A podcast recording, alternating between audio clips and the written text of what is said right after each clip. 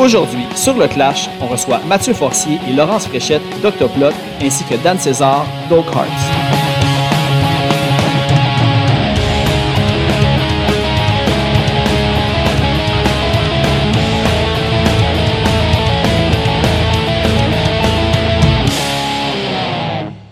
Juste avant d'aller à l'épisode, on va aller écouter la pièce Our Way Out, tirée de l'album Posthumous de The Sober Dawn, un band dont mes trois invités ont déjà fait partie. En fait, un des nombreux bands que mes trois invités ont fait partie ensemble.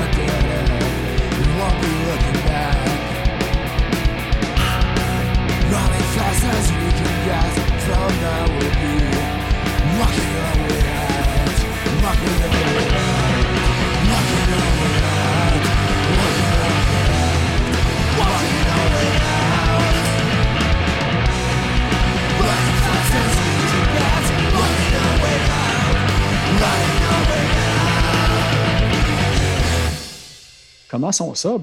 Merci Dan, Matt et Larry d'avoir réaccepté les trois. C'est une deuxième présence au podcast. Merci beaucoup d'être là.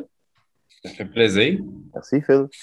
Je me demande tout le temps un petit peu comment que je pars les podcasts. Puis vous autres, je préparais mon intro tantôt, puis je savais même pas comment dire. Comme aujourd'hui, sur le Clash, je reçois. Moi, je sais comme, qu'est-ce que je dis? Je peux pas comme énumérer 75 bands, dire tous les noms et tout. Fait que je vous ai comme présenté comme avec vos prénoms, puis membre de Sober Dawn et de plusieurs autres projets. Le plus simple, je pense, que je vais vous demander, c'est Sober Dawn, il y a eu comme plusieurs noms avant ça, mais à l'origine, ça a été quoi le premier, puis comment que ça a commencé? Breathless Scream, c'était moi, Dan, puis un Jonathan qui s'appelait, qui jouait de la batterie, puis Alexandre à la basse. Après ça, Breathless Scream... On a perdu le bassiste, j'ai sauté à la bass, c'est devenu Belmont Choke. Après ça, Belmont Choke, il y avait un autre guitariste, il est parti. Après ça, c'est devenu Midnight Shift. On a re-été les trois. Après ça, le drummer est reparti. Là, l'arrêt est arrivé, c'est devenu Midnight Shift pendant pas longtemps avec Laurence. Ouais, 2 shows. Puis après ça, c'est devenu Sober Dawn. Mais il y a eu même 3 mois qu'on n'avait pas de nom, là, puis que c'était difficile d'en trouver un, là.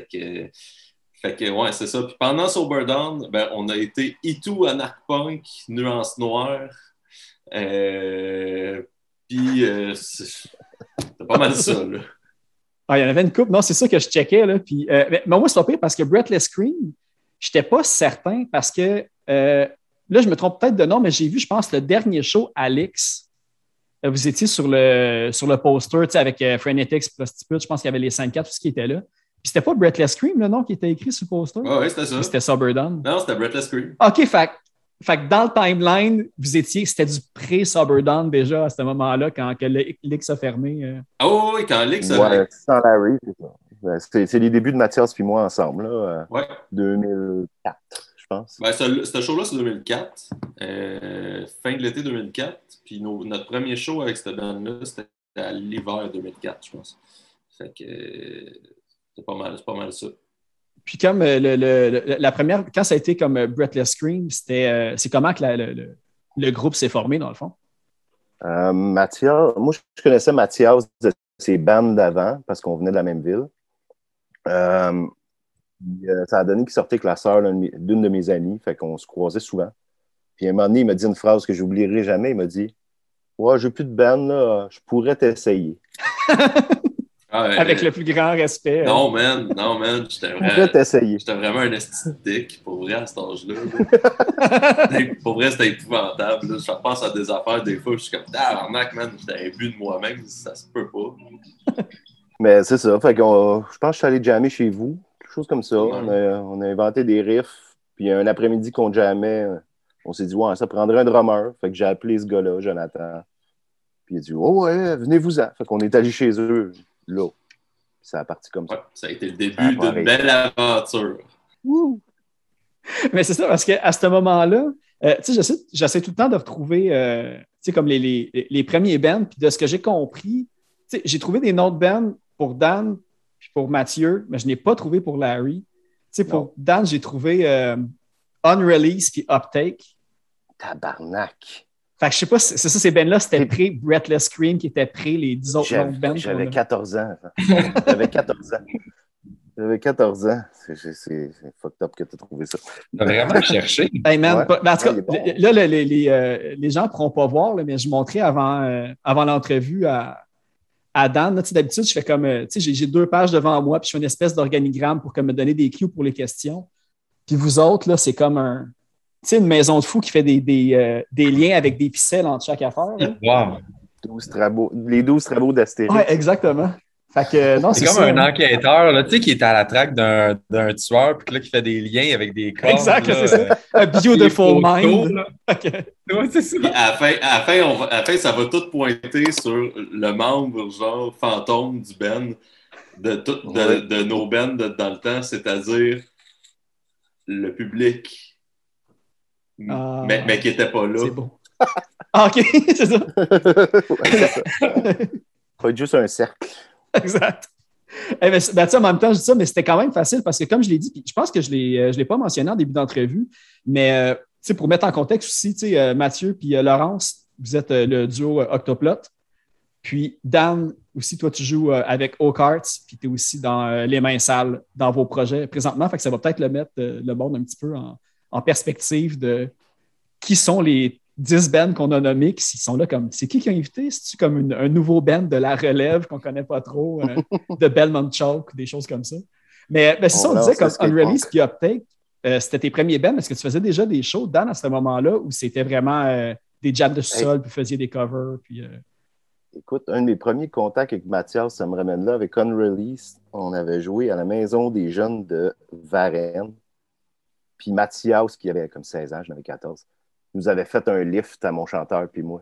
Chris, qu'on se trouvait cool là, de ne pas arriver avec nos parents. Avec son permis cool. Apprenti. Non, je venais d'avoir mon... Dans une Swift noire.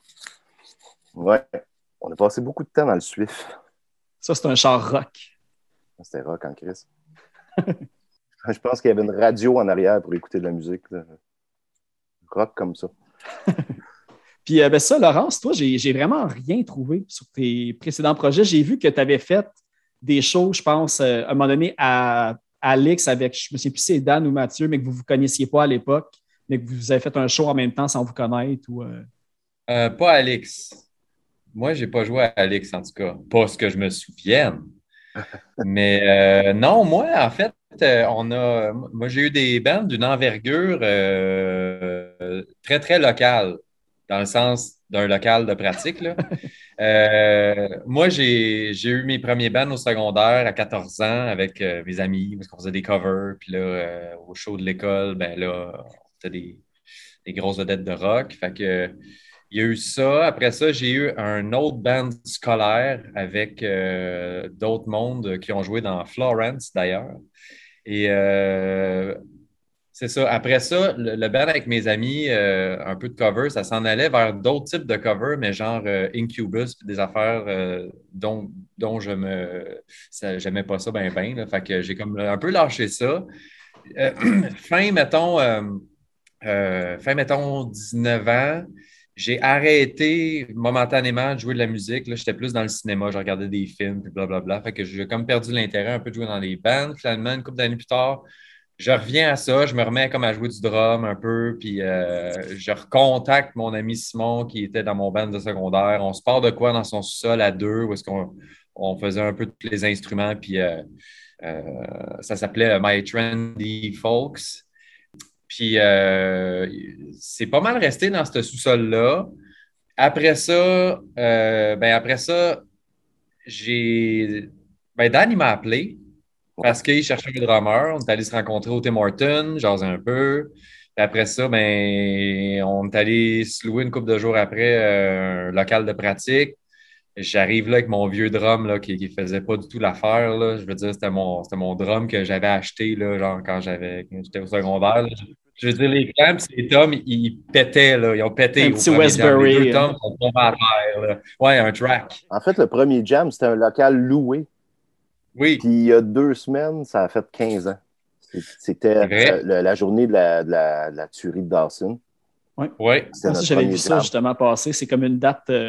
Facile à retenir. C'est ça. Ça a fait 15 ans il y a quelques semaines, là, 2 semaines environ. Mais comme Dan puis Matt, vous connaissiez parce que vous étiez comme dans le même coin, ça arrive sud, je pense. Mais comme toi, Larry, quand Dan t'a appelé, c'était dans quel contexte que vous vous étiez connus auparavant? Ben, au secondaire. Non, primaire. Primaire même. Ben, j'ai 2 ans de plus que lui. 2 ou 3? 2. T'étais en 6e année, j'étais en 4e année. On a partagé notre amour pour Bon Jovi. Je pense que c'est ça qui nous a liés. Absolument. Il y a eu quelque chose qui s'est passé là. La compilation Crossroads, là. Puis, mais c'est ça. Fait que moi, je savais que lui jouait de la guitare parce que je l'avais vu au secondaire, là, dans des shows, des affaires de même, vice-versa. Puis, on se tenait pas ensemble, mais on savait un peu on était qui. Fait qu'on s'est comme recroisé un peu par hasard, par la suite, par genre, tu joues-tu encore de la musique? Oui, toi, ben oui, blablabla. Puis finalement, c'est ça, Dan, il a trouvé mon numéro par l'entremise de qui donc? Par l'entremise de Sabrina, une amie commune du primaire. Qui a retrouvé le bottin de l'école primaire pour me retrouver son numéro de téléphone. Fait que, je suis pas pire dans mes recherches, mais ça avec, c'était intense là, pour retrouver le numéro de téléphone à quelqu'un. Là. On voulait crissement un drummer, là, on était dû. Puis ça, c'était pour le démo de Sober Dawn, dans le fond? Ça a parti vraiment vite. Hein? Écoute, je pense 1 semaine après, on avait un show à l'Inco là, avec Jeffrey Lost Control. Là, puis c'était parti là, on jamais 5-3 semaines. Un mois après, on ouvrait pour Randy à Thetford Mines. Tabarouette, OK, ça partit assez rapide. Oh. Sinon, tu dis Jeffrey Lost Control parce que je sais qu'il y a 2 ans, ils célébraient leurs 20 ans. Puis on dirait que là, que tu viens de le dire dans ce contexte-là, je fais comme, OK, tu sais, c'est concret. Là, tu sais, il n'y avait pas de... C'est fou, pareil. Là. Excellent band, d'ailleurs. Vous devez vraiment, si vous ne connaissez pas Jeffrey Lost Control, là, c'est vraiment solide. Puis à ce show-là, à l'Inco, il était déjà vieux. Il était déjà barbu avec des problèmes de dos. Déjà barbu. Il avait déjà des problèmes de santé. Là, dans le... nous autres, on avait genre 21 ans, puis eux autres étaient comme « Ah, Chris, ma vésicule! » C'est juste pour te donner une idée, là, quand Jeffrey Lost Control, il était jeune, là, la mère morte, elle était juste malade. C'est bon. Back in the days. À l'ère biblique. Et puis, c'est ça, parce que là, tu étais rendu à ce moment-là, Laurence, dans The Sober Dawn. Fait que, tu sais, en 2007, j'ai vu que vous aviez commencé à faire le démo. Puis, d'ailleurs, il y a beaucoup de mes questions. Là, j'ai comme, il y en avait beaucoup des faciles parce que je pense que c'est Mathieu, tous les albums auxquels tu as participé, les Bandcamp, c'est une mine d'or d'informations et de détails précieux sur chacun des albums parce que tu fais comme un historique. C'est vraiment apprécié pour quelqu'un qui tripe ces affaires-là. C'est vraiment cool, tu sais. Ouais, ben c'est surtout que je veux pas oublier. Ouais, non, c'est une bonne affaire, je pense. Non, mais c'est parce que, tu sais, là, je le fais pas vraiment pour Octo parce qu'on a comme du footage pour pas trop oublier ces affaires-là. Mais dans le temps, tu sais, je veux dire, c'est comme l'ère pré-médias sociaux et tout. Fait que... Dans ce sens-là, justement, pour le démo, de ce que j'ai vu, c'était que Larry avait remplacé Jonathan puis que vous le trouviez, que c'était comme un peu votre très cool quand que vous l'avez rencontré de Green Day. Parce que le drummer qu'on avait avant, il n'avait pas de sens quand il jouait. T'sais. C'était comme, il tripait bien gros sur Choke et des trucs comme ça. Fait qu'il... C'était pas un drummer qui servait à cette époque-là, je ne sais plus à cette heure. C'était pas un drummer qui servait à cette époque-là la chanson comme thème. C'était un drummer qui se servait lui-même. T'sais. Fait qu'il faisait 10 millions de passes qui n'avaient aucun rapport. Puis nous autres, ben, on n'était pas plus fiables là-dedans parce qu'on faisait des tunes qui étaient des salades de fruits de riff. Fait que... On essayait juste d'accoter ses passes pis tout. Pis ça avait juste aucun bon sens. Puis quand l'arrêt est arrivé, ben, il était comme... Tu sais, un drummer beaucoup plus la viande pis les patates. Tu sais, il arrive, là. Ouais, c'est ça. Là. Fait que un no-nonsense, là. Fait que ça nous a fouetté un peu, moi pis Dan, à faire des tunes qui étaient des tunes. Ouais, c'est comme là que je me suis rendu compte. Chris, je suis pas tête. Ouais, ben, c'est difficile de juger sur sa tightness quand le drummer il joue à comme 350 BPM. Puis. T'essaies de comme finir ton riff sur le coup de cymbale qu'il va donner en le regardant. Fait que... Pour vrai, c'est un peu ça. C'était un peu ça. Puis, ben, ça, tu sais, vous avez quand même fait, tu sais, de ce que j'ai vu, je pense, j'ai vu 2, 3 EP puis un LP que vous aviez comme enregistré. Je ne sais pas si... C'est ça, en 2009, vous aviez sorti votre premier album au complet. Puis, ben c'est ça, comme la première affaire qui m'a flashé avant de l'histoire, c'est la pochette. Puis j'étais comme, qu'est-ce qu'il voulait expliquer avec la pochette? Tu sais, c'est un petit rond, genre spécial, avec écrit de Sober Dawn avec le guitariste. Je sais pas c'est si pas tu veux expliquer... C'est ça que j'ai cru comprendre. C'est pas ça tout qu'on voulait. On a... C'était vraiment pas ça qu'on voulait. Mais on n'avait plus le temps. On faisait des shows, puis c'était justement Simon, un des membres de l'ancien band à l'arrêt, qui avait fait notre graphisme. Puis, moi, je te dirais, ben ça, c'est comme l'équivalent de on est arrivé au restaurant demandant un hamburger, puis on s'est fait servir une pizza. Ou juste une frite, pas de ketchup, je pense, parce qu'une pizza, c'est quand même bon et satisfaisant. Ouais, c'est ça. Ça aurait été quoi le logo original? C'était un petit peu ça quand vous aviez fait le brainstorm, mais finalement. Il n'y en avait pas vraiment de brainstorm, mais on était comme, fais confiance, fais-nous de quoi de cool. Tu sais, il faisait des affaires qui étaient quand même nice. Il en fait un métier, tu sais. OK, bon. Mais il nous est arrivé que ça, qui est comme, en fait, c'est une photo. Je sais très bien c'est quelle photo d'un de nos shows. C'est une photo de moi, là. Je reconnais la casquette, puis la guitare, puis tout. Puis il a juste noirci tout. C'est comme un ombrage, en fait. J'étais comme, Chris, je veux pas être sa pochette. Ça manquait un peu d'inspiration. Il a appris son métier depuis, probablement. Okay. Oh oui. Ouais. On partait en tournée, en fait. Il était trop tard. Les shows de lancement étaient tous bookés, puis il fallait aller porter ça au pressing plant comme de suite. Là. Fait que ça a été un beau cas de « Ouais, bon, mais ça va d'être ça. » Pas le choix, ouais. Okay, puis après cette LP-là, vous aviez... Tu sais, justement, ben, en introduction, j'ai avoir fait jouer une tune de Posthumous, Our Way Out, que j'ai dit tantôt, c'est ça. Ouais. Puis là, cet album-là, évidemment, j'imagine qu'il était enregistré puis que le band a comme terminé avant ça. Puis vous avez fait un dernier show au Poudza. Puis encore une fois, en référence, comme au Bandcamp, de ce que je comprends, tu sais, Mathieu t'explique que tu trouves ça plate, comment que ça l'a fini, tu prends comme une certaine partie du blanc pour certains trucs. Puis tout. C'est quoi un peu qui a mis la fin à Sober Dawn puis toute la lignée de groupe qu'il y a eu? Ben, c'était juste différent de cette époque-là. Genre, je pense qu'on n'était pas prêts à faire les mêmes affaires, toute la gang. Je pense qu'on était peut-être rendu un peu trop personnel aussi, genre. Ouais, c'est ça. Il n'y avait pas plus juste le band, là. Il y avait nos vies aussi, puis nos vies intimes entre nous autres, puis... Ouais, c'est ça. Parce qu'on s'est blessé, puis c'est ça. À un moment donné, il fallait arrêter de se scratcher. Là. Moi, je pense que vous aviez de l'air à passer énormément de temps ensemble. Tu sais, moi, je suis tombé sur plusieurs vieux vidéos, disons, de vous autres qui faisiez des personnages, puis que, tu sais, ça n'avait pas de l'air pendant un jam. Là, autant comme, tu sais, autant Anarch Punk que genre, en affaire de lutteur, à un moment donné, que je suis tombé, puis ça avait de l'air d'être fait sur un vieux Mac dans une chambre à coucher, là. Fait que c'était rendu, vous étiez rendu loin dans votre proximité. Ben, tu sais, c'est comme les années de cette bande-là, on s'était loué un local, puis c'était essentiellement la fin de notre adolescence, tu sais, genre peut-être qu'on l'a fait sur le tard un peu, mais on passait toutes nos soirées là-bas, genre, fait qu'on jamais, on buvait de la bière, on fumait du weed, puis on couchait au local, c'était... Dan a eu l'excellente idée de rester au local pendant genre 1 mois. 6 mois. J'ai habité au local 6 mois. Fait que c'était ça un peu, là, à un moment donné, c'était juste comme un peu malsain. Fait que, à un moment donné, tout se bien de tirer à la plug et passer à autre chose. Mais est-ce que vous avez fait, vous aviez dit tantôt le show là, avec Randy, est-ce que vous avez fait des shows aux États-Unis beaucoup avec Sober Dawn? Un. On devait en faire 3, on a fait 1.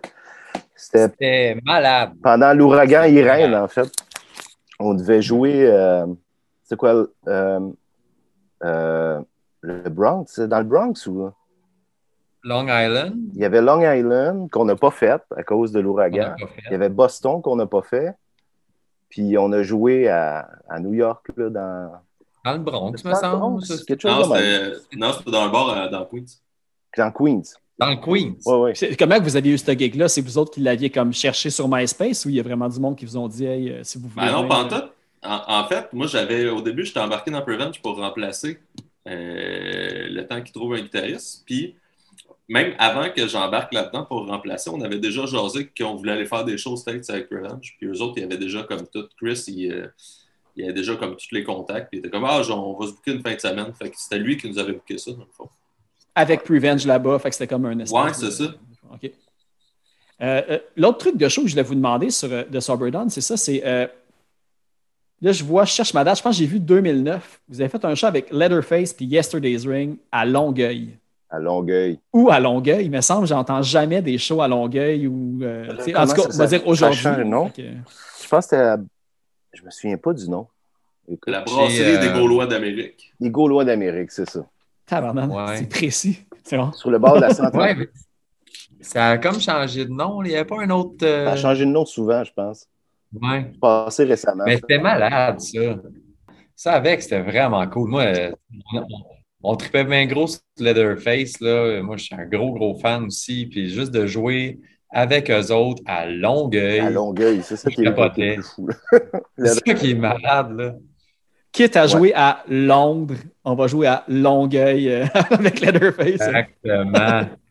C'est bon. À Longueuil. Puis là, ça m'amène, parce que là, avec Leatherface, puis Yester, est-ce que c'est là un peu, Dan, que tu as connu, je vais dire, cette gang-là? Parce que de ce que j'ai compris, tu étais tour manager après pour Yester, Miracle, puis... Non, pas en tout. C'est arrivé comme sur le tard, en fait. J'ai rencontré Hugo plus personnellement, pas dans des shows, là, puis... On a jasé, on est devenu chummy. Puis on a parti Power Nap, en fait. Puis dans le même temps, Fred et Hugo m'ont proposé de devenir tour manager pour Miracle. Puis là, ben c'est ça. Avec les réunions de Yester puis 5-4, ben, ça a suivi parce que c'est moi qui avais la job déjà de le projet. C'est vraiment 10 années plus tard. C'est comme 2013, ça. Ça, je me demandais si ça avait été comme le premier point qui allait mener à ça. Parce que, d'ailleurs, Power Nap, on peut en parler un petit peu. J'avais une question par rapport à ça, parce que là, vous aviez sorti Oreo Smith, qui est comme on va dire un LP, je pense qu'il y a comme 8 tonnes dessus, si je ne me trompe pas. Ouais. Puis. 8, ouais, genre 8. Quelque chose de même. Puis là, c'est, tu sais, j'ai vu que par après, vous aviez comme annoncé qu'il allait sûrement avoir un split avec Break Anchor. J'ai comme rien trouvé à ce sujet-là. Est-ce que c'est un projet qui a tombé à l'eau et qui s'est jamais fait? Ça n'a jamais abouti. Ouais, l'encre s'est brisée. C'est tout ça qui a tombé sur Barista Barnac après ça? Oui, en fait, c'est ces tunes-là qui devaient être dessus. Puis ça, on a tapé ça en même temps qu'on a tapé un cover de Classics of Love pour une compilation des jeunes men. Fait qu'on s'était dit, bon, tant qu'à aller taper, on va taper les tunes qu'on a. Puis c'est ça qu'on avait. C'était ceux-là d'Adit. Fait qu'on les a. Ça a été long avant qu'on les sorte. Puis ça a chié, c'est ça, le split a chié, puis on était en tournée au UK, Hugo puis moi, avec Medication, puis il a dit on le sort dessus, là. Fait qu'on l'a sorti, on a fait la pochette comme dans la vanne sur l'ordi à Hugo. Avec la cuillère avec une panthère dessus, avec le monsieur qui mange. C'est pas très inspiré. C'est digne de la première pochette de Sober Dawn. Il y a la question que je me demandais, par exemple, tu sais, je l'ai écoutée hier, puis. Tu sais, je pense Oreo Smith, il se trouve sur Bandcamp, mais Barista Barnac se trouve sur Spotify. Tu sais, les deux sont comme pas à la même place. Il se trouve sur le Bandcamp de Little Rocket Records. Ah, OK, c'est pour ça. Ouais. Mais hier, tu sais, j'écoutais ça en faisant du jogging, puis là, je pensais qu'il y avait de la sueur dans mes oreilles puis que ça avait fucké mes écouteurs. Parce que la première tune de Barista Barnac, elle joue juste dans une oreille. C'est-tu voulu? C'est vrai! Oui! Ouais, puis quand tu arrives à la deuxième, tout redevient normal. Je fais comme, c'est une joke ou ils ont juste fait, on le met là, puis tout, elle joue juste dans l'écouteur gauche, je pense. Puis après, l'album est normal. Là. J'ai arrêté de l'écouter. L'autre jour, je voulais l'écouter sur Spotify. C'était sur Spotify? Il était sur Spotify, lui, ouais. J'arrive sur Spotify, j'écoute la première tour, je fais « Ah non, fuck that, je serais pas capable de l'activité. » Je savais pas. Bon. Désolé. Voilà. Hey, puis, ben, c'est ça, la question par rapport aussi à Power Now, je suis posée, c'est comment vous vous êtes ramassé sur Asian Man Records? Parce que vous avez même fait un show à San Francisco pour le 20e anniversaire de la maison de disques. Hugo Mewdy.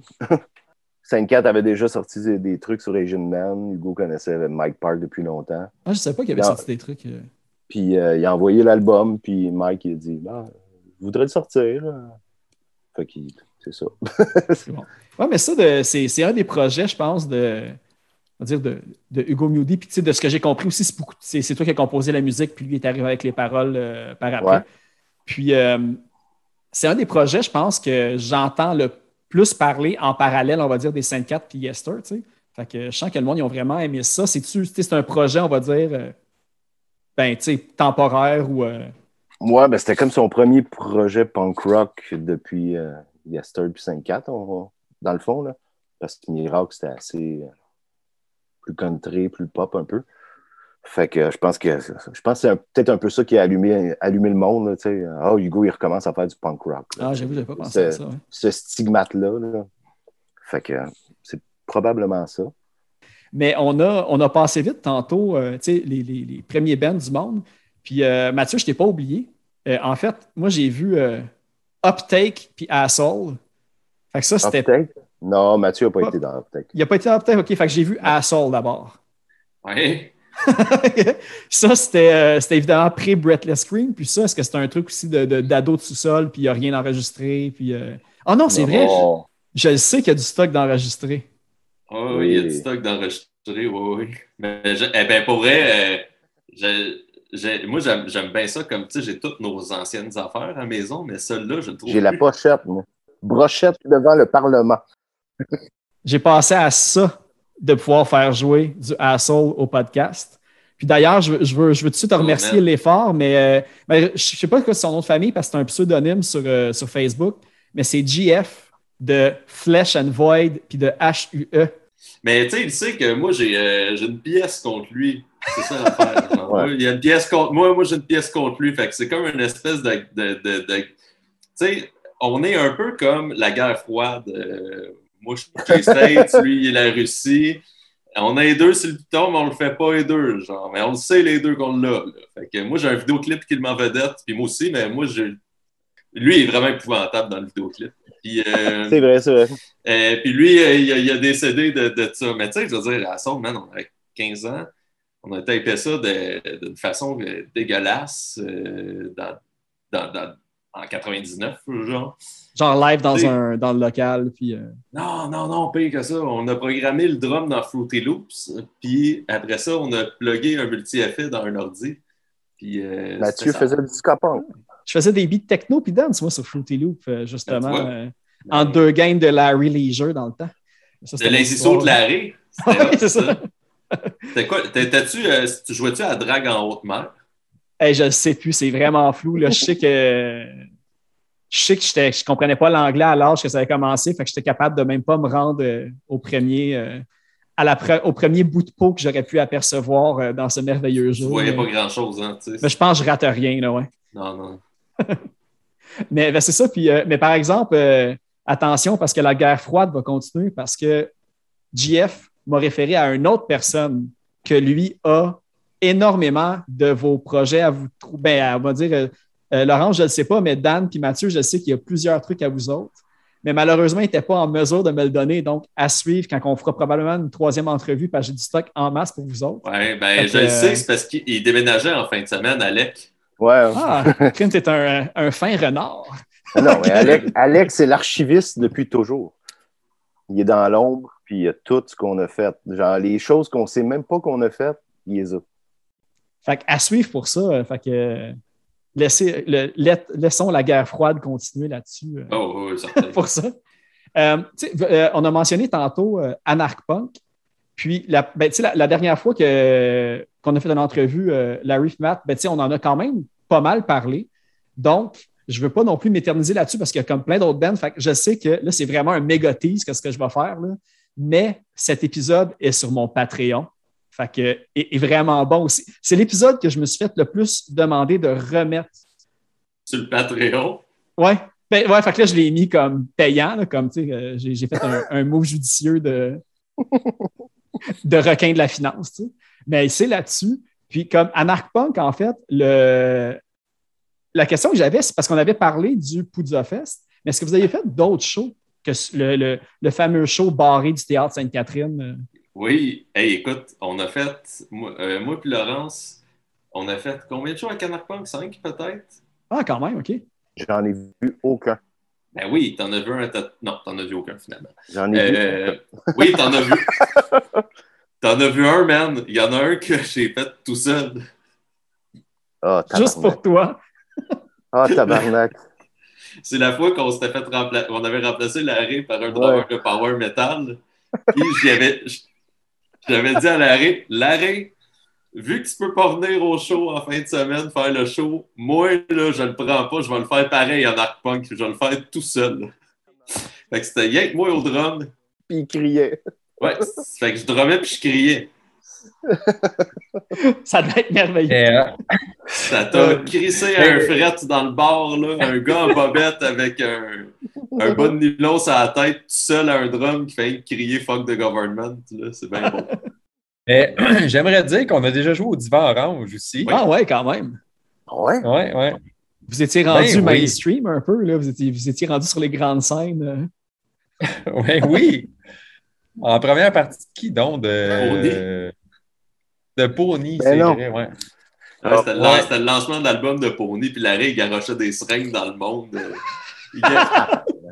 L'arrêt, il garochait des seringues dans le Cold Montreal en avant. Hey, mais je lisais vos titres de tunes, parce que là, on peut les trouver sur Bandcamp. Puis d'ailleurs, si vous voulez regarder le show Poudza, il est sur YouTube. Puis moi, j'ai pas de compte. Puis c'est 18 ans et plus. Fait que j'ai pas pu le regarder. Pour vrai? Ouais, il est 18 ans et plus. Il faut que tu montres que t'es un adulte. Ça s'est juste fait flaguer. C'est pas nous autres qui l'a mis 18 ans et plus. C'est fait flaguer, là. Mais c'est ça. Mais je lisais là, vos titres parce que ça doit être comme 2 albums enregistrés comme dans le local. Puis il y a comme... Tu sais, on parlait de l'album de Sober Dawn tantôt, mais une des pochettes de Anarch Punk, c'est probablement la pochette la plus laide que j'ai jamais vue de ma vie, genre brun sur brun, là. Avec ça, je vais juste lire une couple de titres pour que le monde soit vraiment comme tenté d'en l'écouter. Là. Il y avait Oba Masturbation, Single de Crack, Jean-Cul Dieu, puis Pisse et Pisse. Hey, je disais ça, là, je braille de rire. Là. Puis tu as tout aussi la lignée des. Tu sais, j'imagine que c'est une reprise, là, coupable d'être blanc, coupe à blanc, facturation à blanc. Comme, tu sais, je veux dire, le band repose à 100% sur les titres de tunes. Vous pourriez faire de la musique. Encore pire que ça serait aussi bon, mais les titres sont magiques. Ben, juste pour te donner une idée, là, le processus d'enregistrement d'un album d'Anarch Punk est égal au processus de composition de l'album. Donc, ça prend... Le temps d'enregistrement puis de composition est exactement le même. Tout doit prendre 1 minute le titre, 1 minute la toune, 1 minute y penser, puis c'est fait. Ben écoute, on boit de la bière, on fait des jeux de mots douteux dans le local, parfait, c'est une nouvelle toune d'Anarch Punk. Mange ce qu'il y a dans le lavabo, puis des affaires de mange ce qu'il y a dans le lavabo. Tu sais, quand tu dis coupable d'être blanc, coupable de facturation à blanc, c'est un cover de Minor Threat. Ouais, mais c'est ça, coupable d'être blanc, c'est Guilty of Being White, là, c'est ça, mais les autres, je me demandais... Mais... Ben, c'est juste la même affaire. C'est la même toune, mais c'est comme 4 coupables d'être blancs de quelque chose. Genre. C'était le premier album concept. C'était comme votre Océan 1, 2, 3, mais de Anarch Punk. Oui, mais coupable d'être blanc, coupable de devenir blanc, coupable de... C'était n'importe quoi. T'as-tu dit coupable de venir blanc? Ouais, il y a celle-là aussi, je l'ai dit. Il y a celle-là aussi. Hey, puis, parmi le, comme, là, dans cette lancée-là là, de band là, que je trouve comme incroyable pour le concept et tout, on a mentionné aussi Nuance Noire tantôt. Nuance Noire, c'est vraiment un groupe, on va dire, là, de classic rock, on va dire des années fin 70-80. Puis tu sais, c'est drôle, l'imagerie à réfère à tous les clichés. C'est tous les clichés en fait dans un band. Ça a beau être drôle à première vue, c'est vraiment bien composé. Tu sais, je pense que vous avez même fait les coups de cœur francophones. Puis tu sais, les structures, c'est fait pour être cliché, mais c'est vraiment... Tu sais, on voit que vous êtes des bons musiciens. Là. Fait que comment que c'est né, ce projet-là? C'était-tu une joke ou vous vouliez vraiment le faire sérieusement comme ça? Crise de joke. Ça a été une joke pendant 8 ans, tu sais, jusqu'à temps qu'on se décide à le faire pour vrai. Je pense que c'est surtout ça. Qu'on avait... tu sais, dans le temps... J'enregistrais une coupe de bandes au local, puis tout. Fait qu'on était super bien installés. Puis vraiment, on a juste comme fait, ben, on le fait, l'album, là, on le fait au complet. Puis honnêtement, je pense que c'est la première fois que moi et Larry, on s'est comme assis pour vrai, puis qu'on a travaillé des arrangements ensemble. Tu sais, c'est parce que souvent, quand on enregistrait, on faisait pas d'overdub, on faisait pas de layering, on faisait pas d'ajout, rien. Puis c'est avec Nuance Noire qu'on a comme commencé à travailler un petit peu plus avec ça. OK. Puis c'est ça. Puis, tu sais, je pense qu'il y a quand même eu une couverture. Tu sais, j'ai vu, il y a eu une ou deux critiques dans le journal. Ça, vous aviez joué à l'ESCO. Fait que, tu sais, c'est quand même... J'ai vu Bistrot de Paris et des trucs de même, mais tu sais, c'est devenu quand même... tu sais, je pense que c'est-tu un des... Y avait-tu quasiment plus de monde qui allait voir Nuance Noire que Sober Dawn à un certain point? C'était un gros hype quand on a sorti ça. Ouais. Ça a commencé à jaser le monde qui nous connaissait puis tout. Puis ils entendaient des bouts où ils passaient au local puis on jouait des bouts de tunes. Puis il y a eu un hype avec ça, puis là, on a sorti l'album, puis là, le monde trouvait ça tellement cool qu'ils le montraient à leurs amis. Puis là, le show à l'ESCO, c'est notre lancement d'album, puis c'était sold out, ils refusaient du monde à la porte. Ah ouais, OK. C'était ridicule à ce point-là. Puis le monde s'était déguisé. Le monde était habillé en vieux rocker. Genre, ça peut être malade, pareil. Là. C'était bizarre. Alors, je trouvais ça juste ça bizarre, mettons, d'aller à la conférence de presse des coups de cœur francophones, habillés en cuir, là, tu sais, puis t'es là à côté de Richard Desjardins, là, puis là, t'es comme, ouais, ben moi... j'ai l'air d'un esti de bozo. J'ai l'air d'un ça, t'essaies de faire une petite joke pour détendre l'atmosphère, puis parce que, hey, tu sais, c'est pas... Je niaise, là. Non, parce qu'il y avait une attitude dans le personnage qui venait avec, puis dans Nuance Noire, on n'avait pas le droit de décrocher. Ah, c'est vrai, vous aviez toutes des pseudonymes. Quand tu étais Nuance Noire, tu n'avais pas le droit de décrocher. C'était comme le non-dit. Là. Ah, c'est ça. C'était quoi, toi, ton nom, Dan? Parce que j'ai cru comprendre le Phoenix, c'était Mathieu. Ouais. Mais pour Laurence puis Dan, j'ai aucune idée, vous étiez qui? Diamond. Moi, c'est René Rock Diamond. Ouais, moi, c'était Alain Fernal. À un moment donné, j'ai une passe Christian, je suis parti solo. C'est devenu à l'Évangile. Je suis revenu. Parfait, t'es revenu. Oui, parce que à l'intérieur de ça, il y avait comme une histoire pour chaque membre du band. Ouais. Là, on s'était créé un espèce de monde. Tel monde, il venait d'un autre band avant qui s'appelait Carapace. Puis là, après ça, moi, mon personnage, il avait fait de la variété un peu, tu sais, pour essayer de pogner puis de vivre de ça. Hey, c'était quoi ton hit déjà? C'était Coco-Bolo. Mon hit dans la variété. C'était, ouais, ben, il y avait Coco-Bolo, mais il y avait Little Lee. Puis, fait que là, c'est ça, là, c'est un peu crooner, là. Little Lee. Puis là, ouais, on a fait le même. C'était vraiment, là. Est-ce qu'il y a-tu des chances que ça revienne à un certain point, cette band-là, ou c'était comme un autre band? En tout cas, moi, j'avais composé plein de tunes, là. Pour un éventuel album. Fait que ça dort un peu. J'avais 2 tunes pour Alain Fernal, en tout cas. Là. Une qui s'appelait Feu d'artistique. C'est quasiment aussi bon que les paroles de... C'est quoi? C'est qui a sorti une tune cette semaine? Là, que c'est quasiment... Si je peux pas croire que Nicolas Ciccone. Oui, Nicolas Ciccone. C'est quasiment Nicolas Ciccone. Google, Apple, Facebook et Amazon. Hey, c'est triste un peu, hein? Ouais, mais c'est vraiment la première fois qu'il fait des affaires de même. Lui, ben écoute, ouais, c'est ça. Trip de bouffe. Puis, le trip de bouffe, c'était quoi l'autre? Ça tourne de pandémie, là. Ça tourne de COVID, là. C'était à se tirer une balle entre les 2 yeux. Ah, je suis content de ne pas les avoir entendus d'abord. Moi, c'est vraiment la dernière que j'ai entendue. Ah, c'est comme la tune de Kevin Parent. Là.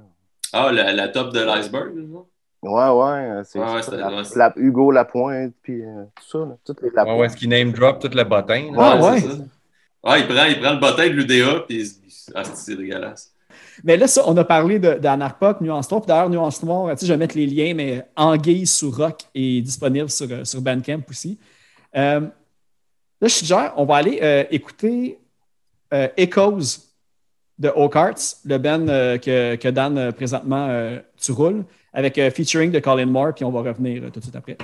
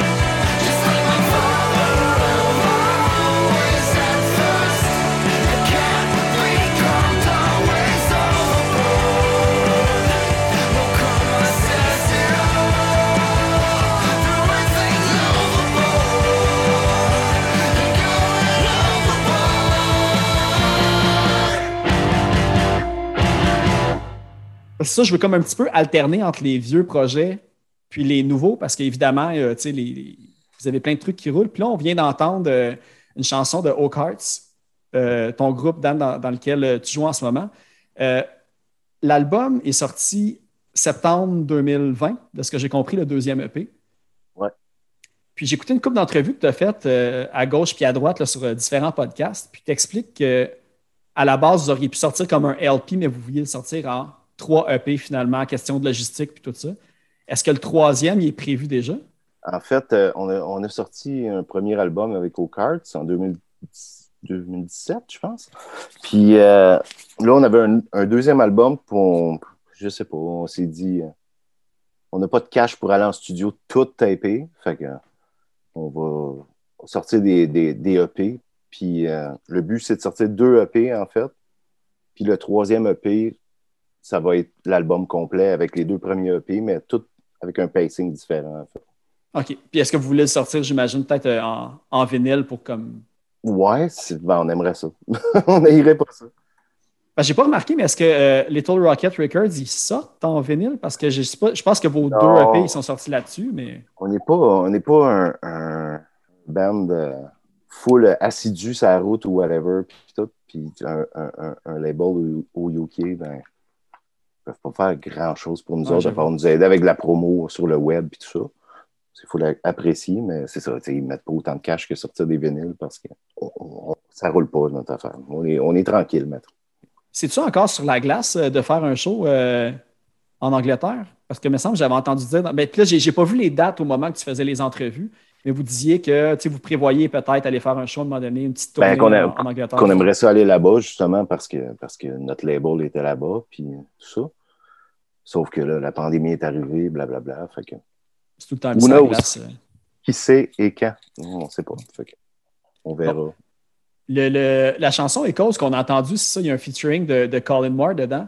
Vous l'avez rencontré comment? J'ai cru voir que je peux faire un lien avec The Bottle, puis je pense que Fred Jacques eux autres de temps en temps, puis peut-être même toi que j'ai vu. Fait que, c'est comme ça que vous l'avez connu? En fait, non. J'ai été roadie pour Colin depuis une couple d'années. OK. Puis on est devenu chummy comme ça. Puis avec Oak Hearts, on enregistre avec Ryan, qui est le guitariste de Colin Moore, puis son et de Les Mains Sales aussi. Qui a joué dans Les Mains Sales, mais Ryan puis moi, on est bons amis. Fait que c'est juste, on a enregistré avec Ryan, puis on voulait une autre voix totalement. Puis Colin était au studio, puis on lui a demandé, ça te tente-tu de chanter ça à toi? C'est ça. C'est aussi simple que ça. Ouais, puis il y a un super vidéoclip aussi que vous avez sorti il n'y a pas longtemps, là, fait que le monde peut aller écouter ça. Puis... ma question, c'est ça me gosse parce que ce pont-là, me semble, je l'ai vu sur différentes pochettes ou un pont qui ressemble. C'est où que ça a été filmé? L'espèce de pont de chemin de fer. Pointe-aux-Trembles. C'est à Pointe-aux-Trembles. Je pense que c'est le pont qui relie Pointe-aux-Trembles puis Repentigny. J'étais pas là quand ils ont tourné ces scènes-là, mais ouais, c'est ça. Ouais, ben tous les gars, ils viennent de là, ça pas genre. Daniel puis Mathieu, ouais, ils viennent de. Ouais, c'est ça. Ils viennent de Pointe-aux. Puis Sébastien qui a fait le vidéoclip, qui a aussi fait tous les vidéoclips des Mains Sales. Vient de Pointe-aux aussi. OK.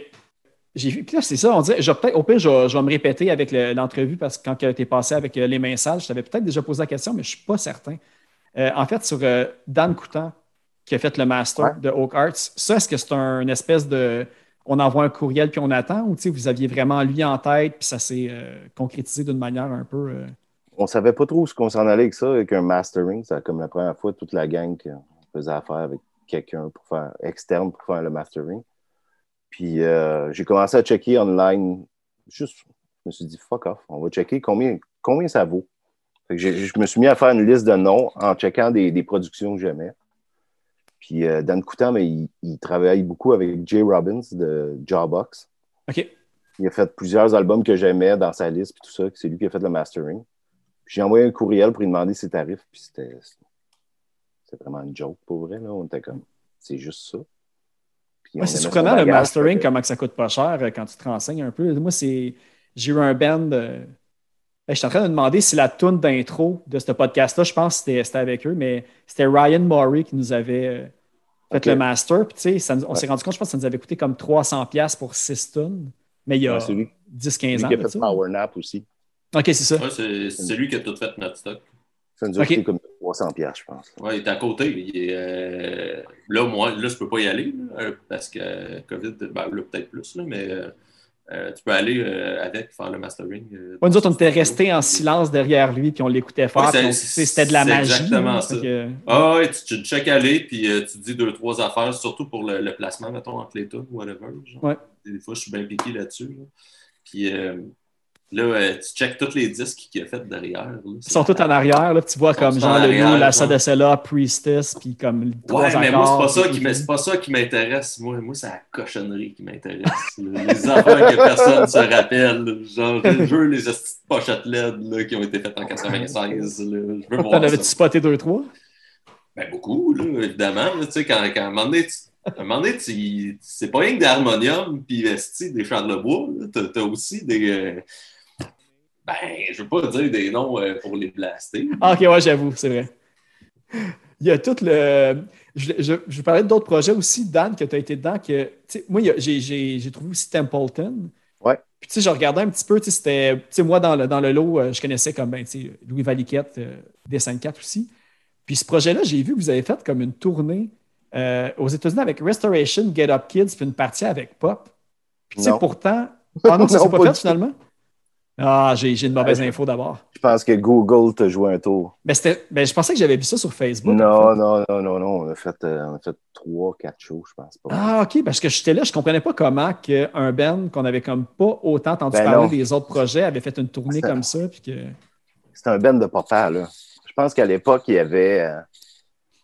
on était 5, puis j'étais le seul qui n'avait pas d'enfants, puis je pense qu'il y avait comme 10 enfants dans le band. Mais l'information intéressante que j'ai trouvée, par exemple, par rapport à ça, c'est, là, je me souviens plus, là, c'est sûrement une information mystérieuse que j'ai trouvée sur Facebook en quelque part. C'est toi, Dan, qui dit ou qui écrit que c'est à cause de ce band-là que tu as réappris à jouer de la guitare intelligemment, sans bourrer trop les choses. Fait que ça a quand même eu un impact de ton bar pour tout le reste après. Ou, Ouais. Tu ne te souviens pas de cette citation? Non, mais ça fait du sens, par exemple. Honnêtement, parce que, moi, je suis habitué souvent d'être le seul guitariste. Sober Dawn, on est un trio, un power trio. Fait que c'était des accords bizarres avec beaucoup de notes dedans, mais genre, je sais pas comment l'expliquer, là, Mathieu, tu mettras des mots scientifiques. Mais c'est ça, tu sais, c'était pour prendre la place. Puis là, je suis arrivé à jouer avec d'autres mondes, chose qui m'était jamais arrivée là, dans ma vie. Là. Puis avec Louis Valquette, il m'a beaucoup appris, il m'a beaucoup aidé. Tu peux pas, tu sais, tout le spectre, tu peux pas l'occuper par toi-même. Non, si tout le monde fait ça, si tout le monde fait ça quand t'es 4-5, là, ça va être le petit chaos. Là. Fait que j'ai comme réappris avec Louis, on se laissait de la place tous les deux, tu sais. On jouait un peu le même style, et la rythmique, puis des riffs entrecoupés là-dedans.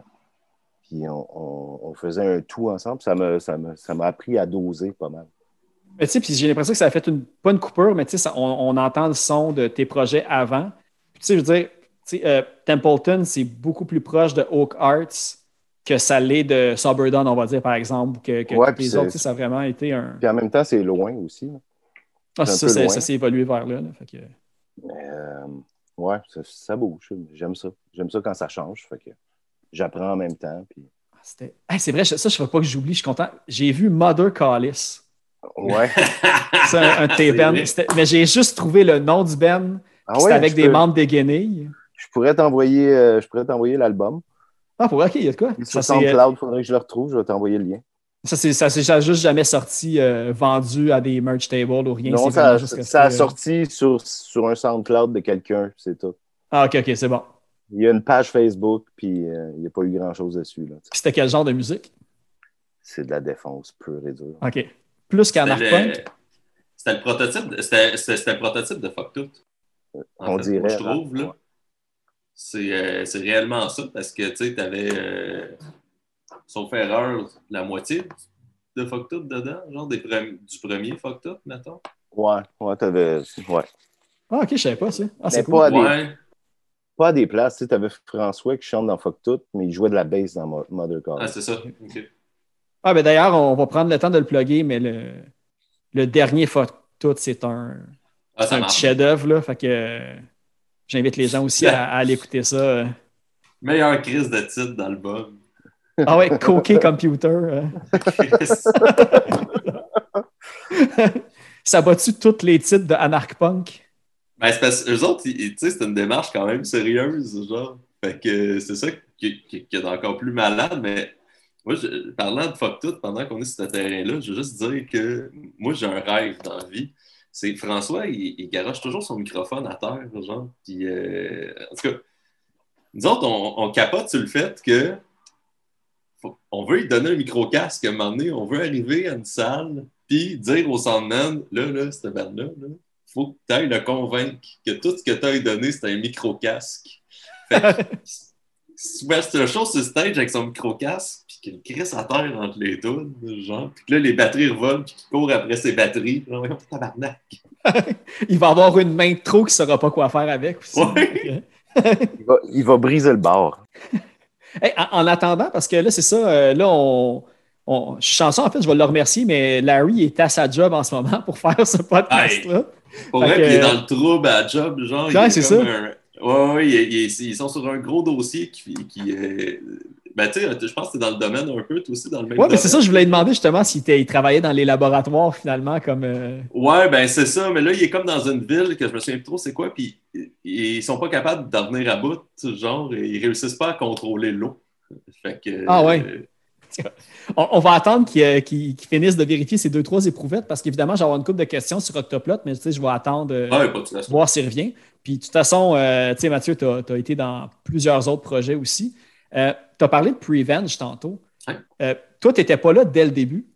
Ah non, moi, je suis arrivé pour la deuxième moitié du band, dans le fond. Fait que le band, ils se sont comme établis, ils ont fait des bons releases. Je suis arrivé, puis moi, j'étais là pour la descente.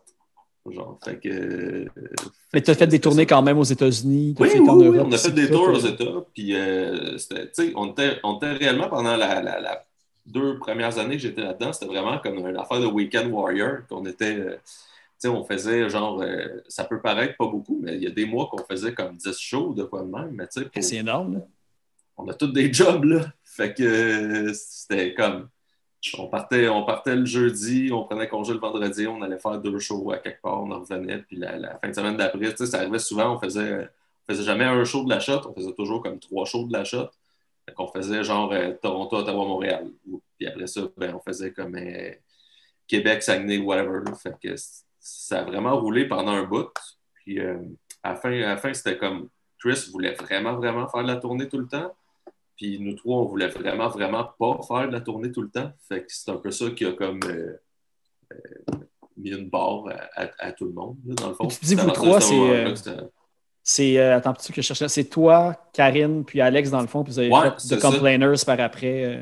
Ouais, ben tu vois vraiment que ce qui drivait Prevenge, c'était Chris, parce qu'on n'a rien fait avec Complainers. On a fait comme 3 shows, puis c'était. On avait comme pas plus de motivation que ça de continuer ça. Fait que c'était pas mal ça. Là. C'était juste qu'on aimait ça boire de la bière ensemble.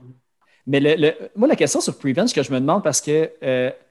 Votre dernier show, c'était au Turbo House. Puis quand on rentre au Turbo House actuel, c'est comme un poster qui est comme à l'entrée, qui est tout le temps là. Le Rip Idiot, je pense, show. C'est Edith Boucher, je pense, qui l'a fait, de ce que j'ai vu, qui a fait une panoplie de pochettes, puis de posters, puis de flyers au Québec. Ouais, mais qu'est-ce qu'il représente pour le Turbo House, ce show-là? Parce que c'est vraiment comme le poster qui est figé là dans place, tu sais. Ben, en fait, ça représente plus la fin d'une époque, si tu veux, que de quoi peut-être plus important pour le Turbo. Le Turbo, on a joué là comme souvent dans toutes les itérations qu'il y a eu.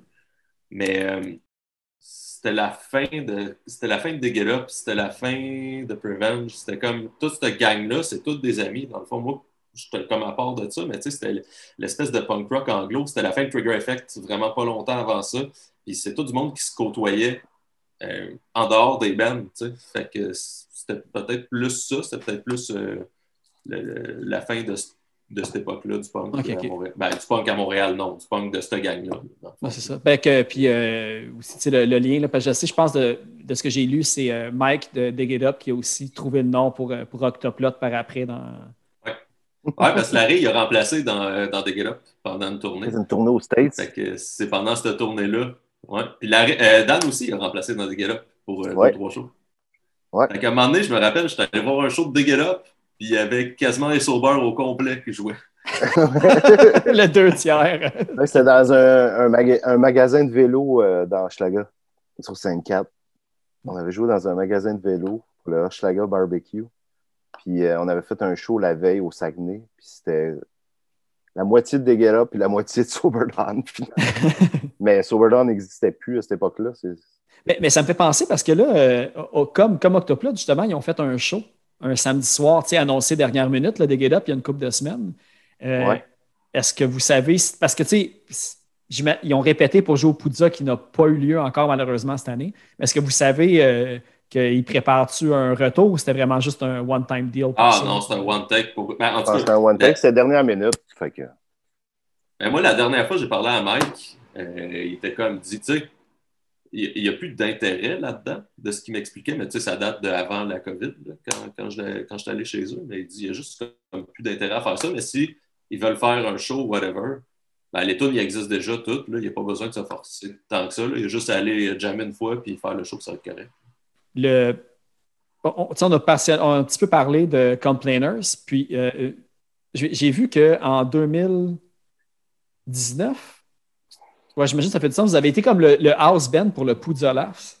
Oui, c'était notre dernier show, la dernière fois qu'on a joué ensemble, c'était là. C'était quoi le concept? Vous faisiez de vos tunes ou vous faisiez comme justement un petit intermède de joke out? Puis, Ah non, c'était malade. On avait juste des covers, mais tu sais, on n'était pas un bon band comme tel. Genre, c'était pas... comment je te dirais bien ça? Le talent ne fusait pas de partout là, dans cette band-là. Genre, fait que c'était des adaptations très libres de tunes. Fait qu'on a fait Bawit Daba de Kid Rock.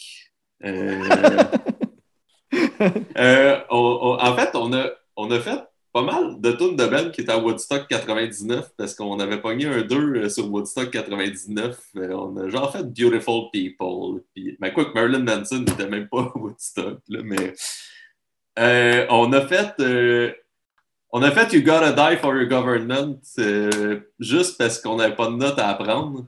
On a juste comme y a-tu un pit? Crié ça. Ben non! C'était au Théâtre Sainte-Catherine, puis le monde était comme pourquoi il y a les hosties fatigants qui jouent 15 secondes de tourne à peu près, genre entre chaque humoriste? Ouais, d'habitude, un show d'humour, c'est du monde qui s'enchaîne avec un animateur entre, puis ça finit là, tu sais. Ouais, c'est ça, mais vu que c'était comme pour le Poudza, c'était Gab Coury, je pense, qui nous avait demandé de faire ça, puis là, c'est drôle parce que j'ai mis mon sel, genre, avant que, tu sais, quand c'était fini, après le dernier humoriste, on était comme, hey, on va jouer une toune pour vrai, là, nos vraies tounes. J'ai parti le sel sur rec, puis tout ce que tu vois, c'est nous autres qui part une toune, la salle qui se vide complètement. Genre, comme, plus personne, t'as Larry qui rentre 15 secondes avant la fin de la toune, puis qui s'en vient, genre, salut! Fait que Larry, c'est la seule personne qui a assisté comme telle à la fin de cette band-là. Anne Vreau. Hey, mais en faisant mes recherches, j'ai réalisé que j'ai vu Complainers en show avec Mental Fix puis Dopamines au Turbo House dans le temps que c'était plus dans l'Ouest. Hey, tabarnak, c'est mon pire show, ça. Puis, ben, je me sais plus si... j'avais posé des questions à du monde qui avait été à ce show-là. Ah oui, c'est ça, parce que Dopamine sont revenus au Poudza le dernier en 2019. Dans le fond, c'est le dernier Poudza. Dopamine était là. Puis j'avais entendu dire que c'était comme difficile de les réinviter à cause de ce show-là. Je m'en souviens, là, je pense qu'on était 20 dans la salle. Là. C'était difficile, man. Puis tu sais, je veux dire, moi, j'étais arrivé à ce show-là. Puis tu sais, genre, j'étais arrivé comme sur une gosse parce que je travaillais avant. Puis j'étais arrivé, puis on jouait, puis j'avais... Pour une raison X, c'était pas moi qui avais amené le stock, puis il n'y avait pas mes pédales. Puis je veux pas comme être le gars qui chiale, mais Chris, c'est comme si tu m'enlevais une main, là, m'enlever les pédales rendu là. Là. J'en ai de besoin, là, tu sais, c'est ça, là. Puis là, j'étais comme tabarnak. Là, je jouais les tunes, j'étais comme... Je sais même pas ce qu'il faut pour jouer les tunes. Quand tu reconnaissais pas le son que ça avait normalement. Ah non, man, c'était à chier. Là, j'étais comme, tu sais, tout le long, tu sais, quand tu le sais, là, que ça va mal, puis tout, là, puis... Ah, c'était vraiment pas le fun, ça. Ouais, puis ça se sentait dans les bennes, là, je m'en souviens, là, j'étais allé acheter comme un vinyle de Dopamine à la fin, là, puis c'est quasiment s'il m'avait pas dit « va chier en prenant mon 20$, là, j'étais comme... Mais bon. Ben là, Larry est revenu de ses nombreuses analyses scientifiques. Désolé. Ben non, c'est bien correct, on comprend ça. Ben en fait, ben gros merci d'être là pour ça. Là. Ben, ça fait, moi, ça me fait plaisir. C'est super apprécié. C'est du télétravail podcast. Exactement. Je vais aller charger cette heure-là. C'est bon. Hey, mais c'est ça, je t'attendais parce que je voulais aussi évidemment parler du nouveau Octoplot qui est sorti il y a peu de temps. Rayon Noir. Je veux savoir, parce que là, tu sais, il y avait des articles, je pense que c'était dans le Journal de Montréal, c'était écrit nous n'avions aucune ambition, tu sais, qui ont mis comme en gros titre à un moment donné, de vos articles. Tu sais, on ne pensait pas que ça allait durer 2 semaines et tout. Puis jusqu'à le fait que là, vous avez sorti un album vinyle double avec tout le côté, tu sais, des palindromes, des jeux de mots, le graphisme, le concept d'album, le contenu, la musique. Ça faisait-tu longtemps que vous pensiez à ce concept-là? Parce qu'on s'entend que c'est vraiment... c'est une Christie de grosse job monter ça, probablement. Oui, depuis... avant la sortie des Monts Normales, le concept était déjà... on savait déjà qu'on s'en allait de là, tu sais. Fait que, ouais, puis l'album double, tout ça, ouais.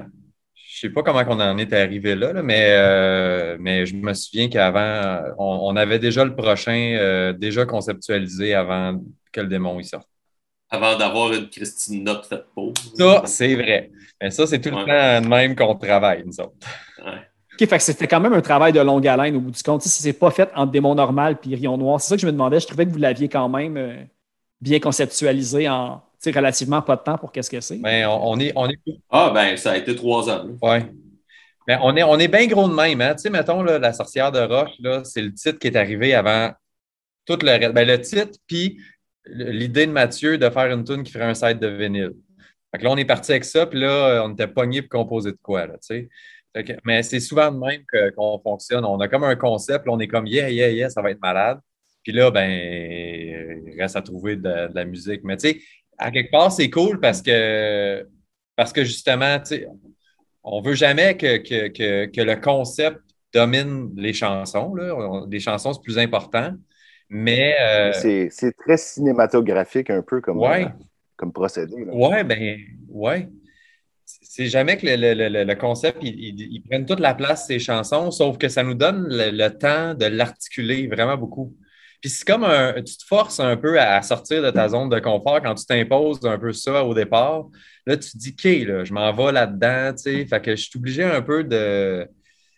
Je m'en tiens pas à composer genre tune après tune après tune. Tu sais, c'est comme une espèce de ligne de conduite un petit peu. Parce qu'un des trucs que j'avais vu et que je n'ai pas remarqué, c'est peut-être plus technique pour, on va dire, un oreille moins... Je ne suis pas un musicien non plus aguerri. Il parlait du graphisme. On parlait aussi, disons, des titres de chansons, puis l'origine d'une rivière, puis au début, puis à la fin, c'est le delta d'Ocavago qui se déverse un peu dans rien, justement, qui fit avec le concept d'album sur qui relie les deux côtés d'une même chose, on va dire. Mais il y avait aussi le côté musical. Dans l'écriture, disons, des riffs ou des rythmes, y a-t-il quelque chose, justement, qui fait comme un effet de reflet puis de miroir du début à la fin de l'album que peut-être qu'on pourrait remarquer facilement? Ou, En fait, c'est pas nécessairement un effet de miroir, c'est plus c'est plus l'espèce de deux facettes du même band, dans le fond. Tu sais, c'est l'ADN de notre groupe, c'est réellement un band de punk. Là. Je veux pas, on vient de là, ça va toujours être dans nous autres. Là. Fait que on l'a comme super exploité sur le premier disque de cet album-là. Puis le deuxième, c'est plus comme l'espèce de côté plus exploratoire, puis un petit peu plus champ gauche, que là, on l'a comme complètement tout mis quasiment du deuxième disque. Fait que c'est pas nécessairement miroir, mais c'est comme le négatif. Dans les paroles. Pardon? Le négatif. Ben, pas nécessairement, mais tu sais, dans les paroles que Laurence a écrit pas mal, tu sais, c'est comme les espèces de versions de soi-même, ben, c'est un peu comme les deux versions de notre band comme tel. Ouais, genre, ouais, c'est ça. Ouais, genre. Puis, c'est un album, ça aussi, on a parlé de Fuck Tout tantôt, mais tu sais, j'ai croisé au lancement de Noé Talbot, Jess Fuchs, puis on a parlé justement que, tu sais, lui, il était impressionné qu'en si peu de temps, 2 albums aussi big que ça sortent. T'sais, on parlait de Fuck Tout, puis on parlait d'Octoplot. Vous avez vraiment visé dans le mille. Je veux dire, on a parlé des paroles de Larry, des rythmes, des sons de guitare. En tout cas, si les gens ne l'ont pas encore écouté, lui aussi, c'est un album que j'invite fortement à aller écouter. Je pense qu'il va frôler l'unanimité. Là, en tout cas, c'est vraiment good job, en fait. Merci. Merci beaucoup. Le truc aussi avec l'octobass, je ne sais pas si vous voulez comme raconter un petit peu l'histoire. C'est-tu à cause du mot octo qu'il y avait dedans que vous avez eu le Q? Que l'octobass existait, puis vous avez dit comme « Hey, ça serait cool un jour qu'on amène ça. » Puis Non, mais l'affaire cool là-dedans, c'est que c'est comme un semi-hasard, là, parce que c'est juste trop nice là, que dans le fond, ça s'appelle une octobass, puis que nous autres, on s'appelle Octoplot. Tu sais, ça donne de même, mais ça va au-delà de ça. Quand Mathieu a apporté l'idée là, tu sais, de Larry, là, je pense qu'on devrait faire une toune avec l'octobass. Puis on savait c'était quoi. Moi, j'avais un peu appris cette existence-là dans un documentaire Metal Headbangers Journey. Là. Il en parle un peu au début, là, quand il retrace les origines du métal, là, puis que là, ils s'en vont dans la musique de Wagner, tout ça. Il y a comme tu vois ça, l'octobass, tu sais. Mais après ça, là, c'était en 2015, l'orchestre symphonique, quand ils en ont eu, Mathieu, t'en as entendu parler là, toi? Mm-hmm. Puis moi aussi, je m'en souviens, puis ça m'avait marqué, là, une affaire de même, tu te dis genre, wow, tu sais, j'aimerais ça faire une tournée avec ça un jour, mais tu sais, tout le temps, tu vois ça comme si c'était loin, puis que c'était impossible, puis mais finalement, par un concours de circonstances, ça a été possible, là, c'est Frank Joly, dans le fond, chez qui on tape des démos, il a comme un peu été le facilitateur de ça, là. Dans l'entremise d'un de ses amis, il y a quelqu'un qui travaillait à l'OSM, on a pu présenter le projet. Puis le Headbangers Journey, sais-tu si dans le documentaire, parce que ça fait longtemps que je l'ai vu, ce documentaire-là, mais est-ce que vous êtes le seul band, pas orchestre, qui a enregistré une chanson avec une octobasse? À ce que je sache. Ça vaut-tu un record Guinness? Et c'est rare, peut-être, là, de nos jours, d'être le premier à faire quelque chose. Mais 10 ans en plus, tu sais, c'était drôle parce que je lisais un article qui parlait de l'Octobass puis de l'OSM. C'était dit, tu sais, l'OSM en 2015 est la première orchestre, je pense, à obtenir une Octobass faite exactement comme le prototype le plus récent qui a été fait. Puis Kent Nagano, voyant sa popularité, en a acheté 2 autres. Comme il a fait, ouais. Hey, c'est un bon deal, mais en prendre 2 autres. Là, mais là, qu'est-ce qu'il fait avec 3 Octobasses, tu sais? Ils sont pas pareils. Ah, okay. C'est ça l'affaire. Il y en a 2 qui sont pareils. Puis le mécanisme, dans le fond, c'est de ces 2-là, c'est que tu as une espèce de piano qui ressemble un petit peu au piano d'un accordéon. Fait que dans le fond, si tu veux, tu as un octave. Puis cette affaire-là, c'est relié à chaque corde, sur chaque frette, mettons. C'est pas vraiment des frettes, mais bon, à chaque hauteur de corde, tu as un petit capot qui va peser sa corde. Fait que tu fais ta note sur le keyboard, puis tu fais l'archet. Parce qu'à l'origine, il fallait être 2 pour jouer de ça. Il fallait un qui tient le manche, puis l'autre qui va avec l'archet. La grande, celle qui est constamment dans la salle de l'ESM, elle, c'est un système de clapet qu'il y a. Fait que c'est pas des moteurs, c'est réellement comme manuel. Il va cluncher le capot, puis là, il va comme ça.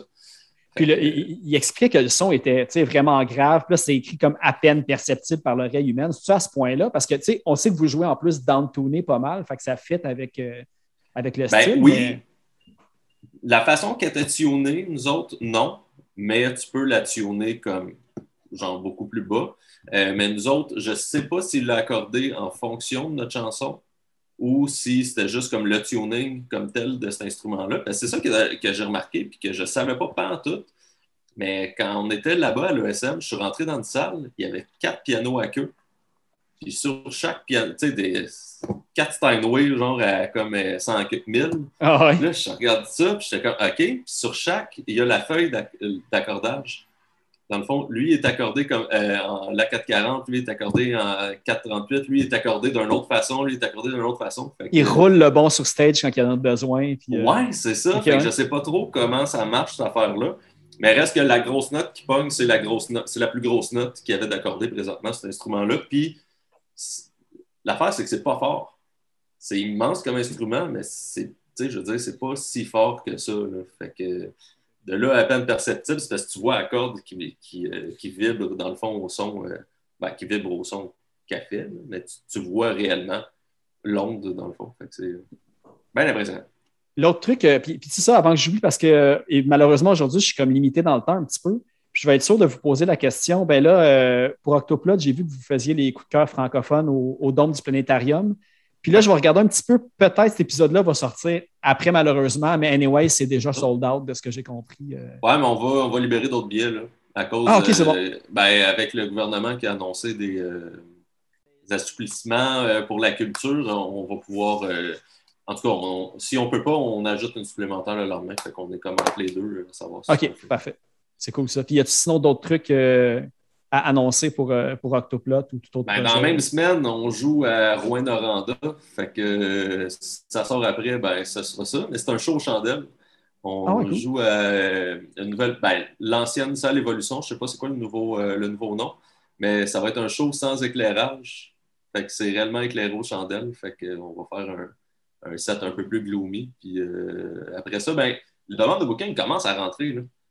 sais, justement, avec ce qui a été annoncé la semaine dernière, que les salles peuvent ouvrir à pleine capacité, ben ça, tu sais, en une semaine, on a reçu comme 4-5, ben pas 4-5, mais genre comme 3 ou 4 demandes de show. Fait que c'est... Ouais, le monde trouve ça moins risqué de booker des bands. Ben ça l'est, tu sais. C'est plus intéressant pour les bands aussi, même si tout le monde a un masque puis qui est comme à sa place.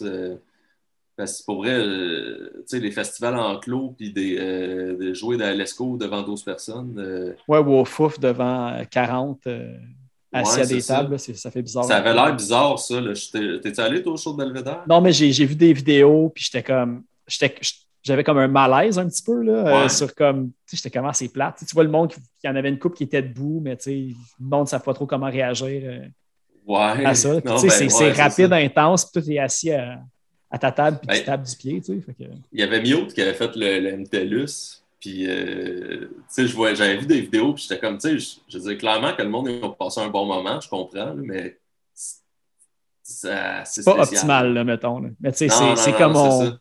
On accepte ce qui nous est offert en ce moment, c'est un peu ça. Tu sais, c'est ça ou c'est rien. Fait que... ouais. Sinon, côté Oak Hearts puis Les Mains Sales, Dan, y a-tu des trucs qui s'en viennent dans les prochaines semaines, prochains mois? Les Mains Sales, c'est tranquille. Il y a du blabla pour un show. On ne sait pas si ça va se faire. Oak Hearts, ben, on a recommencé à jouer, ça fait pas vraiment longtemps. Ça fait à peu près un mois et demi. Là, on s'en va enregistrer une toune, un B-side. Avec Sébastien qui a fait notre vidéoclip, en fait. Puis c'est ça, on va travailler le EP numéro 2. Puis on prend notre temps. Là. On ne sait pas comment ça restart.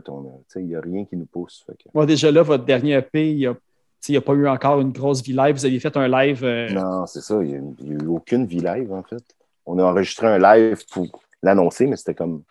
En rediffusion. Que... C'était en décembre 2019 qu'on a enregistré ça, avant d'enregistrer le EP, en fait. Ah ouais, OK. Ouais, on a enregistré 3 chansons qui allaient être sur le EP. Puis on trouvait ça cool, genre que c'était comme pas la version finale, mais c'était notre version live. Fait qu'on les a enregistrés par après. Puis on a fini d'enregistrer, la pandémie est partie. Fait que, okay. Ça a été super tranquille. Là. Mais Dan, toi, ton dernier show, Dan, dans le fond, c'était ton seul show de la pandémie, c'était-tu au Gamic? Ben, les Gamic, en fait, c'était même pas devant le public. Ah, on est allé tourner ça au campus, il y avait nous autres, puis il y avait l'équipe de tournage et tout. Ouais, c'était comme un espèce de... Avec les Mains Sales, oui. C'était un montage de toutes les différentes sections qui ont fait un show avec ça. Là. C'est ça, c'était comme le hotspot là, de la COVID, là, fait qu'ils ne prenaient aucune chance. Là. Ouais, c'est ça, c'était en novembre passé, là, sauf erreur. Le gala est en novembre. Je pense qu'on a été filmer ça comme en septembre, quelque chose comme ça. Puis, ouais, tu sais, au point qu'on avait nos masques à l'intérieur, tout le monde. J'ai échappé ma bière, elle a fait de la broue. J'ai essayé de boire la broue avec mon masque. On était encore mêlés pas mal, tu sais, c'était comme... On n'était pas habitués, là. Il n'y avait pas de réflexe. Ben, c'est cool, mais regardez, en plus, là, la majorité, je pense que tous les groupes qu'on a nommés aujourd'hui, à part peut-être 2-3 qui ne se trouvent plus, je vais mettre les liens, évidemment, associés à l'épisode. Puis sinon, à part de ça, juste être sûr de ne pas oublier. Hey, c'est vrai, tu sais, j'ai comme plugué mon Patreon 2-3 fois depuis tantôt, mais j'en ai 2 nouveaux depuis 2 semaines. Puis c'est Marc-André Roberge puis François Chartrand. Fait que je veux leur dire, évidemment, un gros merci de faire ça. Puis, pour closer l'épisode, on va aller écouter la chanson « Deux ailes pour tomber » du dernier album d'Octoplot. Puis, pour la suggestion des Insoumises, parce que le blog des Insoumises, à chaque épisode, je plug une chanson un petit peu pour mettre la diversité aussi, puis écouter autre chose que normalement. Puis là, j'ai décidé de mettre une toune de Complainers, parce que d'habitude, je mets tout le temps une toune que c'est au moins une chanteuse qui chante. Puis là, ça va mettre aussi le focus que le fait que Karine au drum, qui était aussi dans Pre-Revenge, ça va faire aussi montrer un autre facette aussi qu'on ne pense pas nécessairement quand on pense à un band qui a une fille ou une personne au binaire, peu importe comment. En plus, dans Prevenge, Karine avait 2 enfants puis tout. Puis le seul break qu'elle a eu de Prevenge, c'est quand elle a eu son 2e enfant. Fait que c'était comme. Ça a été 3 mois. Là. Fait que c'était comme. Beding, il est sorti, let's go, on s'en va faire des shows. Oui. C'est impressionnant. Puis dernière entrevue que j'ai faite, c'était avec The Lookout. Puis justement, Martha, elle a fait des choses jusqu'à temps qu'elle aille comme 8 mois à un moment donné aussi d'être enceinte. Fait que c'est le temps, jusqu'à temps que Snare est inaccessible. C'est ça. Écoute, puis Laurence, merci beaucoup d'avoir été là. Je ne sais pas si toi, tu as des trucs. On a parlé un peu des shows qu'il y allait avoir à Rouen, puis celui aussi au Dôme du Planétarium. Je ne sais pas si toi, de ton côté, tu as comme une plug, n'importe quoi à plugger. Non, moi, ça va bien. Moi, là, j'ai hâte de faire ces shows-là. Ça va être le fun. Y a-t-il une ville qu'il faut qu'il fasse bouillir son eau? Non, je suis en eau usée, moi. Je suis en eau usée, fait que même si tu fais bouillir ton eau, là, ben, bois-la pas pareil. Courage! Écoute, merci beaucoup. C'est ça, j'ai dit 2 L pour tomber, puis la tune que j'ai choisie sur le This Could Be Better, le EP de Complainer, j'ai choisi Disaster Artist, qu'on va aller écouter. Puis, merci beaucoup, puis on espère que ça reprend pour le plus de show, pour plus de rock. Et un gros merci à toi. Salut! Merci, Phil. Merci. Merci, Phil.